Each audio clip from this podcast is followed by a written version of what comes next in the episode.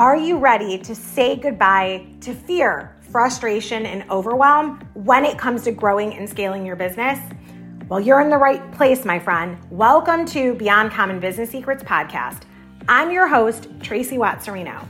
As a five time number one international best-selling author and speaker who has been coaching and mentoring business owners and their teams for over 20 years, I created this podcast to be the weekly support group that you needed to get through the toughest days in business. On this podcast, we dive deep into the systems, strategies, truths, and secrets of what it really takes to grow a beyond common business. We often dive into things that no one else is talking about, those things under the surface, that when they are in alignment for you or out of alignment, we don't want that when we get them in alignment, everything in your business and life gets easier and more profitable. So, buckle up and enjoy the ride, my friend, because business is not for the faint of heart. Let's go. Welcome to Beyond Common Business Secrets with your host, Tracy Watts-Serino. Tracy is a writer, entrepreneur, thought leader, and chief executive officer of Beyond Common Training Company where she works with leaders and their teams to achieve clarity and focus in their personal and professional lives. And now, your host, Tracy Watts Serino. Hi, everyone. How are you doing? I'm so excited that we're finally here. This is the big secret that we've been keeping. And I'm so excited that we are about to start our first podcast. I have invited my friend Tony here today to do more of an interview style podcast for you because we have been bombarded with so many questions and people asking about what are the secrets in business and just different things like that, whether it's been by email or on social media. I get direct messages all the time. And Tony has worked really hard to compile the list of all the questions that everyone's been asking about business, about how I got started, about writing the book Beyond Common. So I want to share all of these secrets with you guys. So we're going to get started. Well, thanks, Tracy, and thank you so much for letting me part be a part of your inaugural podcast. I'm really excited to be here with you. You're so cute. Thank you. Okay. Hey, well, let's dive in because we've got stacks of questions here. So let me just ask you how did you first get started in business? I mean, uh, are entrepreneurs born or made? And is something that you always wanted to be in business your whole life?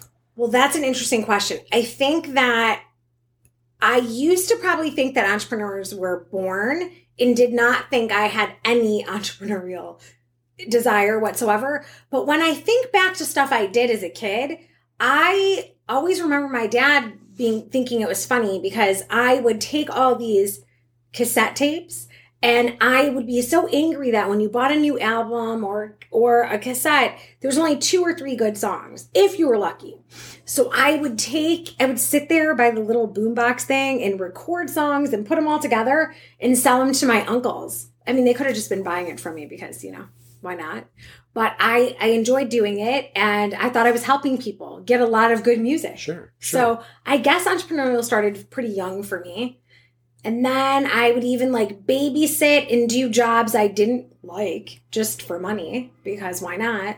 Okay. Yeah. So tell so tell us about your first real business experience. Is this something that went very well right from the beginning? Oh no. Not no. at all. Not at all. Okay. So I well it's interesting because now looking back, I would consider hairdressing the day you get your license that you're an entrepreneur, that you just are a business working within a business. I don't think I had that sort of capacity or mind space to know that then, but it's something I teach all the new students, the young professionals now, because the day that you graduate from cosmetology school, you are essentially in charge of writing your own paycheck from now on. So I think that that's the first idea of business. But while I was working at the salon when I was really young, um, I first had a little bit of success. It was a little bit hard. I, I, I didn't really know what was the right path. I would, you know, kind of start chasing down one way and I think fail, take a few steps back. I was having mediocre success, I would say, in the hairdressing world. but wanted to do something bigger. So I got sort of hoaxed into one of those multi-level marketing things that was about beauty products and filtered water and i was like oh i could really do this so i invested a ton of money totally lost my ass and then Really? really was nervous my parents were going to find out so Okay. i started working really hard to figure out how i was going to pay it back which then made me get pretty good at the business of hairdressing it worked in, in retrospect and then I think for a minute I dug myself even deeper. And and then I don't know what happened. I think it became sort of like a competition with myself. I figured out a way so in 1 year's time when I was young, I think like 19, I um was 40 I think it was like $42,000 in debt, which was so Wow. scary. At 19. And I was like, "Oh, you know, they should never give credit cards to young people." Right, right. When why are they on the college campuses asking you to get a credit Right. card? Anyways, but I worked really hard and I paid it off in I think it was like 17 months. Wow. It's crazy. So it sort of had a happy ending, but a lot of people would conclude from that that business is really risky and it's hard. And yet you took the lesson that even when things don't go your way through perseverance and just tremendous effort, you could be successful. So you continued on in business and what, opened a salon when you were 22? Is that right? Yes, my very first salon I opened when I was 22. So I'll give you a little bit of background on the salon situation. So when I was 16, I went to cosmetology school because I'm from a huge family. And when we wanted cool stuff, my mom was like, get a job. And I just did not want to be a starving college kid. So when the opportunity came up through this vocational program at, at high school that you could get your license, I was like, okay, well, I'm pretty good at this. My family asked me to do it, and my sisters and my neighbors. So I'll go to cosmetology school so I could work my way through college. I never intended to do hairdressing like as a career. I just didn't even know you could, to be honest. I, I, I had no idea. So I entered cosmetology school and my when I was 16, I went to my first hair show. And that's when I saw these amazing people on stage teaching and sharing all their business secrets. And I don't know, they were amazing. They were like really open and so um, willing to kind of help people. And that's when I was like, oh, these might be my people. Like it made me excited to learn, which at that point in life, I had no, I didn't, I didn't really like school or like learning. I just was like doing what I had to do for the grade. And you're and you're a young person, but you're hanging out with the top experts in the industry, right? These are the very Well, top. that people. was like my first exposure to it at 16. right. Then I got my license, started college, and then I would keep going to hair shows with these awesome people that I worked with at the salon. It was, I just, I think it was the perfect timing. I, I was with a group of amazing career minded women. And our boss was so, he's just a really great guy. He really believed in education and like pouring into his, his staff. And so it attracted a lot of females that were, I think, really just strong career women. So I was around them and then we would go to these hair shows. And that's when I started to say, oh, well, maybe I could do that. Right. And that's how I ended up. Oh, one of the women I work with said, you should apply for that. You should. And so I did. I had to audition and I was scared to death. And then I got the job, but they don't pay you. It's totally volunteer. So my dad would say, Did I drop you on your head when you were a baby? Why are you leaving your salon job that you get paid to do? Right. going to New York, paying your way there, working these 15 hour shifts, and then telling me you got paid nothing. And I was like, because I'm around the best people. I'm learning. So he was like, yeah, that's not a good business model. I wish my employees would work for free. Right. Like, what's wrong with you? Like, he was always kind of, I don't making me feel like I wasn't being smart, like really making me question, like, am I doing something wrong? I just know that in my circle, I didn't have the network of people that I personally knew that made me feel the way I did when I went to a hair show or stuff like that. Right. So I don't know if it was not being young, naivety, or, or actually smart and being like in tune with my energy. I loved being around these people and I didn't know anyone like that. So to me, it was totally a small sacrifice. But then there was a disconnect because when you started your first salon, you had been exposed to some of the top people in the Oh, business. yes. You were very impressed. Yeah. And then yet there was a disconnect because some of the things that you saw going on in the salon with your partners and your colleagues Oh, that was yeah. was very different. So it was a disappointing experience. Would that be fair to say? Oh, it was so disappointing. So I had been in that situation from getting the opportunity to travel and teach, and then I had started doing really well. So I was able to freelance and go into people's salons and teach them color or cutting and help them with their training programs at such a young age. I remember I got a briefcase just so people would take me serious. It was hilarious because I was a baby Sure. and I'm short, so see, people still I'm a baby. But I I like just to be taken serious, like Sure. I, I like that I knew what I was talking about. So I would be teaching these classes and doing all this stuff, and then I would come back to the salon that I was very loyal and I enjoyed working at. Well, sometimes the people that took my classes or trainings would want they'd schedule to see me at the salon. They were hairdressers that wanted me to color and cut their hair, and the salon only let us do one service. So I was only allowed to cut, and I was having to refer them to other people for color, and they were getting angry. And I was trying to come up with something where my boss would let me do both, and you know, but that was like against the rules. So essentially, I had hit a glass ceiling there. And my boss's daughter, he was grooming her to take over the salon. So there was like no other place for me either. Like it wasn't, they didn't have a profit sharing or some of the interesting things that we've come up with in our business over the years. So it was one of those things where I was really loyal to them. I didn't, I couldn't see myself leaving to go work for someone else. So my mom had friends of hers that I had known since I was five that were hairdressers, and they were two sisters, and they were like, "Hey, come work with us. You, you could be, essentially be a, like a business partner." And I was like, "No, no, no." But then when all this stuff kept happening, and I couldn't serve the people that were coming to see me, it seemed like the lateral move. Like, okay, I should go. I, I could leave if I was opening a business. That's not disrespectful Right. that is saying, hey, thank you, and paying like Right. respect to my boss and my mentors. Like, you guys really set me up that let me go make you proud. Right. That and and that's kind of essentially what I did. Turns out that that was not, it, you know, when they say objects in the mirror aren't what they appear to be. Right. This was not the type of business that I would could work in given that I did have this rare opportunity that I was exposed to all these amazing business minds then to come into where it was the opposite of what every business should do. Right. So you've probably heard the saying that America has such great entrepreneurs because there's bad management. So it seems like you almost learned what not to do. Or as you move forward in your career, you decided that certain things that went on you didn't like and you felt that were impediments to success. So moving forward, you almost learned what not to do, right? Is that literally like this this time in my life i always say that i learned more than i probably would have learned if i got my business degree at harvard so i'm grateful that i paid attention and that i mean i think honestly i mean it's no disrespect. I always believe that people are doing the best they can with what they were given.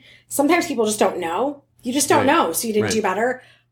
But i just into i just had a feeling that this is not something i could put my my personal stamp on. Right. from a place of integrity it was not it was not a real business model that i could grow and develop. So it wasn't for me By the way, I'm sorry to interrupt, but when you when you would take the briefcase that you bought and go and, and train embarrassing. people, I mean, do you think that the training first of all, what did you teach? And secondly, do you really think that that kind of training helped drive profitability and was it really significant in terms of developing the the personnel in the salon industry when you would show up and teach? oh yeah absolutely uh, like so when i would first get that briefcase and go Right. i actually it was hilarious. I would be in a room with a bunch people that people don't this is one of the secrets of the, the hairdressing industry.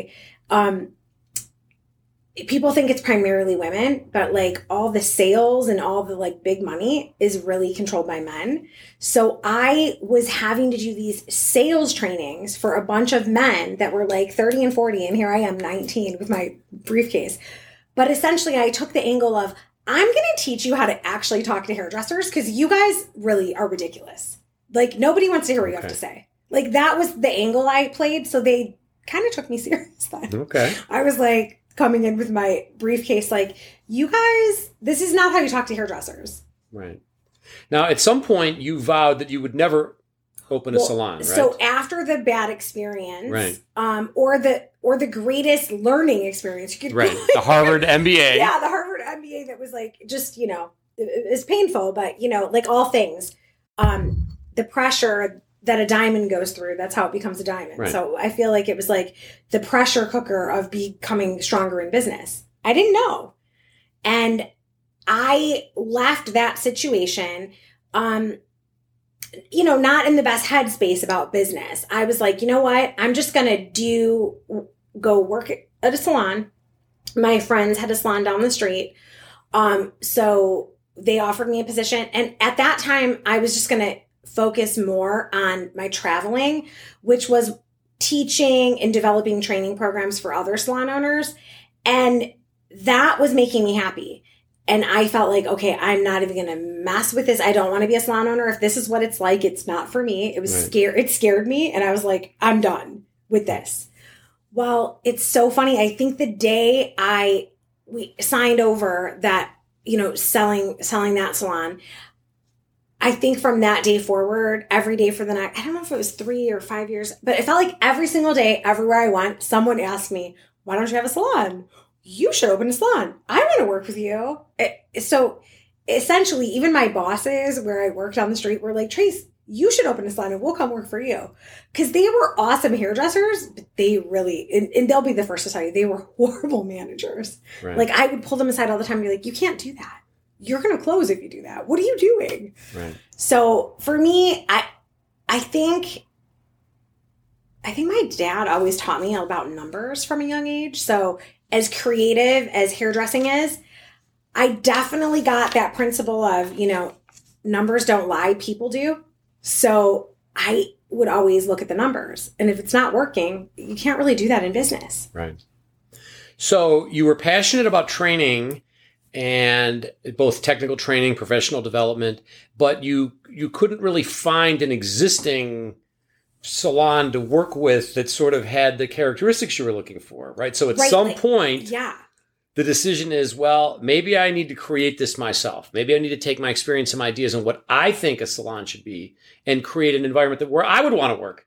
Right? I mean, that's essentially, yeah. how Essentially, Lavish came about, right? If I would have found the place that right. you know that I can name thousands of them now because I know of them all over the country. But at that time, before um, before founding Lavish, I couldn't find that. So I was like, you know what? I really believe. I just really was very passionate about helping people and that personal development.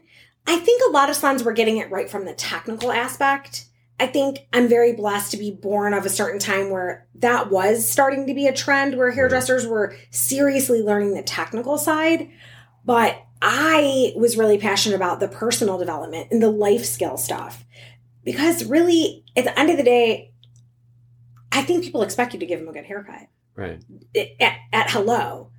But how you really serve them and take care of them is different. And that takes a lot of personal development that the skills people don't automatically have coming out of school, whether it's college, cosmetology school, um, switching industries. I think that that's something that all of us can benefit from, like more personal and professional development. Right. Now, interesting timing wise, because you're looking at space and end up signing a lease to open up Lavish right in the middle of the Great Recession, right when it the literally economy was like we signed Yeah. it when things were booming, so our rent was ridiculously high. right, and things are going right off a cliff. Yeah. Things are really challenging.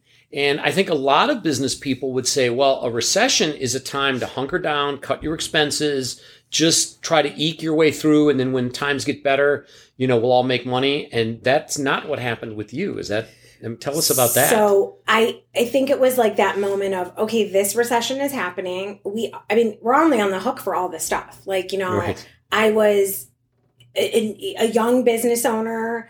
Ju- we just got married. It was like just a crazy time. So I think I just like turned off the news and said, you know what? We're going to work really hard at making people look and feel their best to distract them from all the bad things that were happening outside of the walls of the salon.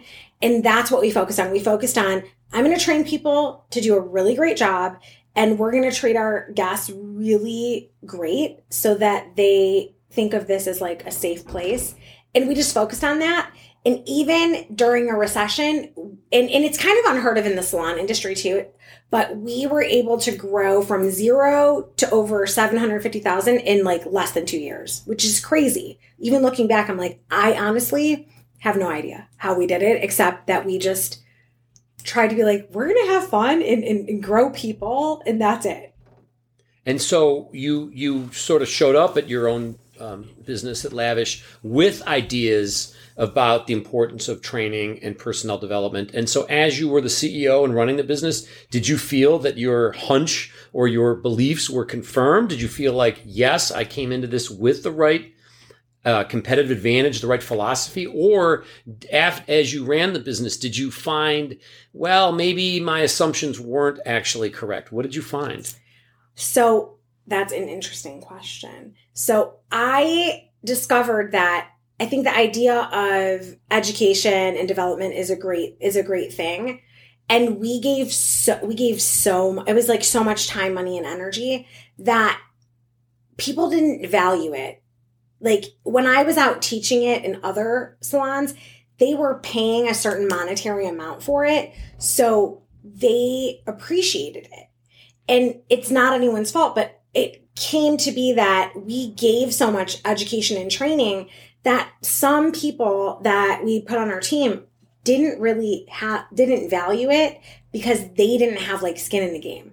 So that's just like a lesson learned over time. We realized that um we like started figuring out ways to have different hiring systems, different practices put into place that we would hire the right type of people that already wanted that instead of people thinking they did, but then when they were there, it got hard. And so they're like, oh, I don't want that anymore. Right. Um, now, this is a Tony question, and I don't know too much about the salon industry, but what what happens, or how many times do you have an unhappy client, and what can you do? It seems that at, at a higher price point, that the, the women would be demanding, have high expectations. Did you run into people that you felt you couldn't satisfy, or that were unrealistic, or how, or what happens when there was somebody who wasn't satisfied? How did that work? So I, well, my philosophy on this is that whether a service, it doesn't matter probably what you do, but especially in the hair industry, if a service is going to go wrong, it happens in the consultation. So that's the thing to spend the most time, the upfront conversation. It's more about managing expectations. Okay. And now, as we fast forward to present day, 2020, you know, with all the Instagram filters and all the social media, we might look at a photo and think we can have this right now, but the reality is it still takes hours, if not multiple sessions in the salon. So being able to confidently say, this is not possible is really hard for a young professional to have the confidence to be like, no, you can't have that now. Not because you can't, but nobody can. So, um, we found in the beginning that when people would complain or there was an issue, we would immediately put the the best person on the team on it to fix it. And what would happen is they would love it, they'd be happy, but we still lost them as a client because they loved the idea of this professional's level of experience, but they had specifically asked for a lower price point, like a stylist that was less expensive. So it was like you could, so sometimes you do have to manage people's expectations. Um, there are price points in everything, right? You know, you might want a Lexus, but your budget's only going to let you drive a Toyota. So there are things that you have to understand that, you know, we learned the hard way. And so, so that initial consultation seems like really important. If I could share a secret with any business, sure. that is where most of the trainings that I teach are about developing systems that dive deeper into consultation because it's going to set the tone for everything. Because at the end of the day, if a client has an unrealistic expectation, they would rather you told them that in a nice way. You right. have to reveal you have to reveal to them that like Right. I want my hair the same, but make it different. By me repeating that back to you, you will say, Oh, sorry, I didn't realize. Right. So there's a lot of skill that we have to do with, I think, personal and professional development that allows people to ask the right type of questions. And we that's what I do a lot of right now is go into other salons or other small businesses and work on that consultation piece because it's essential. And right now, people do not have time to make these kind of mistakes. Right. That sounds that sounds very much to be the case. Um, a, a lot of people have never run a business or been the boss or been the CEO. So let me just ask you about that. What's it like owning a company or being in business? Is it fantastic? I mean, do you get excited all the time? Does it wear off and it's not as thrilling as it was maybe when you dreamed about doing it as a as a younger person? I think I have like uh, I okay, I dreamed of helping people and being part of a collaborative group that really I guess helped women feel more confident and and that type of thing. I always have wanted to break through the stigma of that sort of gossiping salon where, oh, they're just superficial and all about beauty. Like, I just genuinely believe beauty comes from the inside. So, as the boss, I actually had the reverse effect. Like, it, before I officially had the title, like, I'm the owner, naturally, anytime I was teaching somewhere or working somewhere, I feel like I naturally evolved as the leader because I was always the one giving information and teaching. Like that's just something naturally I love to do. Servant leader. And people love that. Right. And I enjoyed it. So it, it made sense. A lot of people were like, oh, you should, you should open a salon. But the minute that I became the person that signed their paycheck, other people started treating me different. And I struggled with that in the beginning because I believed people were still genuinely being true. And this was true for clients, this was Sure. true for staff. I believe people because that had always served me well before. But there is something that changes when you're officially the boss that people feel like they have to lie to you. it's so annoying. Right. So like that that part I could do without. Like I'd rather like what's that show where they go undercover? Undercover boss or something? yeah. That is way up my alley because Yeah. I don't really need people to know I'm the boss because I get more out of them, I think, sometimes when I'm just like organically leading them. So that's an interesting challenge that Yeah. you that you had to I, overcome. so yeah, to me, like it worked opposite. I know a lot of people are like, "Oh, I'm waiting to be a leader. I'm waiting to have the title to be a leader." No, be a leader now. The hardest person you're ever going to lead is yourself. Just be a good leader now. You don't need a title. Right, right. Now, interestingly, you you took all these experiences that you were having and learning and growing and developing your team, and at some point you felt compelled to actually write it all down. You decided that you know what, I've got a lot of information, ideas, mistakes, victories, challenges that I've overcome, and you took time away from this incredibly busy, busy um, operation you've had and i've been there and it's super busy and you actually somehow made time to write a book So I had a, a, a very passionate dream since I was nine years old of being a New York Times bestselling author. And not just like once, but like multiples. And I thought it was something that was like, oh, yeah, I, that was a dream. Well, my parents moved out of my like childhood home about five years ago. And all of a sudden, this little book I had made with this green fabric you opened it up. It said, Hi, my name is Tracy Watts, and I'm a new, whatever. It was this whole, and there, this dream of my nine year old self was staring back at me. And I said, Oh shit, I've got work to do. And so, yes, my kids were little. Their business was crazy. It was at the time that we had the like most staff that we had ever had. And I literally started writing the book on my phone in between like a doctor's appointments, waiting somewhere. And then I just started piecing it together.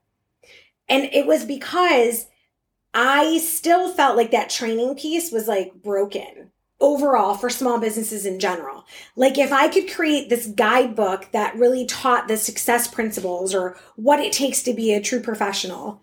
And I always was saying like to the publisher and people that were like thinking about is this a good project? Like it's about professionalism, but it's sexy. Like how do you what but they're like no, it is. We get it now. But it seems like a weird thing to say. And it's basically written as a guidebook to allow young professionals And the people that are training them, you know, so those of us with small business that need a leg up because training is a very expensive, labor intensive process that a lot of businesses can't afford. So that's why they don't do it. So by having a book like Beyond Common that's like, here you go, you have to read it, it is going to allow the people you hire to be already ahead so that you can train them on your systems right away. Now, that's a perfect segue into training because I have a couple questions about that. Um, and as you mentioned, some companies say, you know what, we can't afford to train. It's just too expensive to bring somebody in and take time away from our actual operation, no matter what the business is. And we're all going to sit in a conference room. We're all going to learn stuff. So some companies say you can't afford to do it. Other companies say, well, employees aren't loyal. So why am I going to train somebody who might quit? And then I've invested all this money and these resources into a team member that's going to go down the street and work for the competitor. Mm-hmm. But the but the other side of the equation, which is probably where you fall, is that you can't afford not to do it. Right. Because by not training, mm-hmm. you end up having your army fighting in different directions or people not on the same page, mm-hmm. or you end up having a situation where the boss, the owner, the CEO, the manager ends up doing a lot of jobs that sort of fall through the cracks because the team isn't cohesive and isn't all working in the same way. And you've even developed some training courses. So why don't you tell us about that? Why do you think it's important in a tough time that we're in and a lot of businesses are looking to reduce costs. So, so how would it make sense for a company to actually take some dollars and put it into training? Why is, why is, do you think that's a good idea? So I think that you definitely can't afford not to train people. And I remember when I first was really diving deep into education training, I would have a lot of my clients, I particularly this one client of mine, she is a really well-known doctor and she is amazing. She's a brilliant mind. And she looked at me and she was like, You need to not train these people. Why are you giving away all your secrets? And my thought, my instant response was, if I don't train them and they stay, wouldn't that be worse? And she's like, interesting. I hadn't thought about that. But to me, do you want people around you on, especially to your business? Do you want people around you that aren't trained? I don't think that, especially right now, clients are very highly educated. Consumers are nervous right now. Right. So we have to convey the message of we will take care of you. It has to be across the board. And I think you can simplify training, um, making sure that people understand that I this is what you're going to do here. Okay. You can have an opinion, but that this is what we do here. Right. And we can't assume that people know how to sweep the floor or sanitize. They don't. It's like all about the basics because everyone does things different.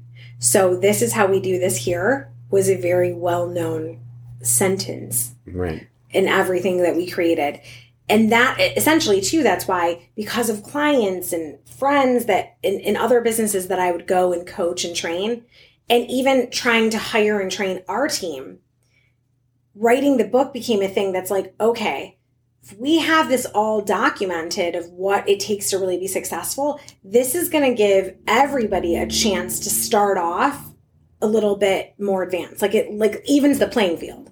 Right. So it you know, a book's not that expensive, I guess. Um, okay. to get started. Well, I mean, sure, exactly. At least to get it started. As right? a found- right, as a foundation. Yeah. All right, okay. so so last question because we're almost out of time for today's show. Tell us about the podcast. What do you um you're very busy with training and all these initiatives and then yet you've made time to to develop this whole podcast series. Tell us what you uh, envision it to uh, be and why you decided that it was important to actually create this whole series. So, with everything happening in the world right now, um, we did take the opportunity to sell the salon because I was feeling compelled and very passionate about helping more small business owners. The podcast is a perfect platform to share more of those secrets, uncover stories. My basic, um, I guess, passion for what I want to do is let's figure out ways to help as many business owners as possible so that no one's like wasting their money right? Especially right now. We have to conserve cash. We have to make sure that our businesses are profitable because if they're not, we probably don't want to be doing them. Right. So the, what I see with the podcast is just a lot more of what we already do with the clients that we work with is just helping people find clarity and focus for their lives and their business. Because the more clear we're, we are on what we want to actually achieve, we can build systems and strategies around that. It's just some people are so busy that they're not even thinking through what they want. And it's actually better to step back so that we can find the clarity and focus on what you really want. Right. I mean, almost every business owner started because they had some vision. Right. Which they need to revisit now in in in changing times. Yeah. Well, Tracy, thank you so much for allowing me to be here at your initial uh, podcast. I'm really looking forward to your series and following all of your success and being hopefully part of another show down the road. That will be wonderful. Thank you so much for being here. And I, we can't wait to see you guys on the next one. So thank you. Take care. Thank you for listening to Beyond Common Business Secrets. Please visit tracywattsserino.com to get your free worksheet of the 12 business secrets you need to know to achieve extraordinary results. Then give us a five star review on iTunes, Spotify, or wherever you're enjoying our show. Until next time, be beyond common.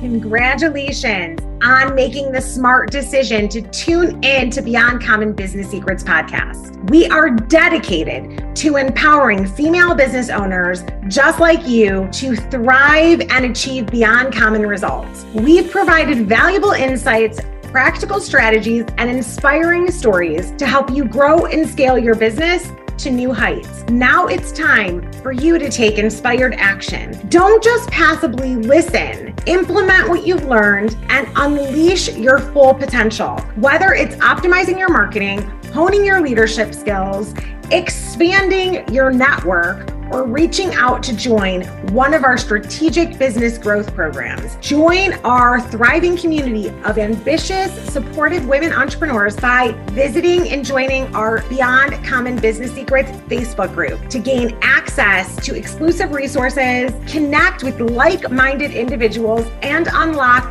endless opportunities for your growth. Or feel free to go to our website, tracywattsserino.com. Remember, beyond common growth is within your reach. Together, we move into truly thriving. Keep striving, keep growing, and keep conquering. Stay beyond amazing, and I'll see you on the next one.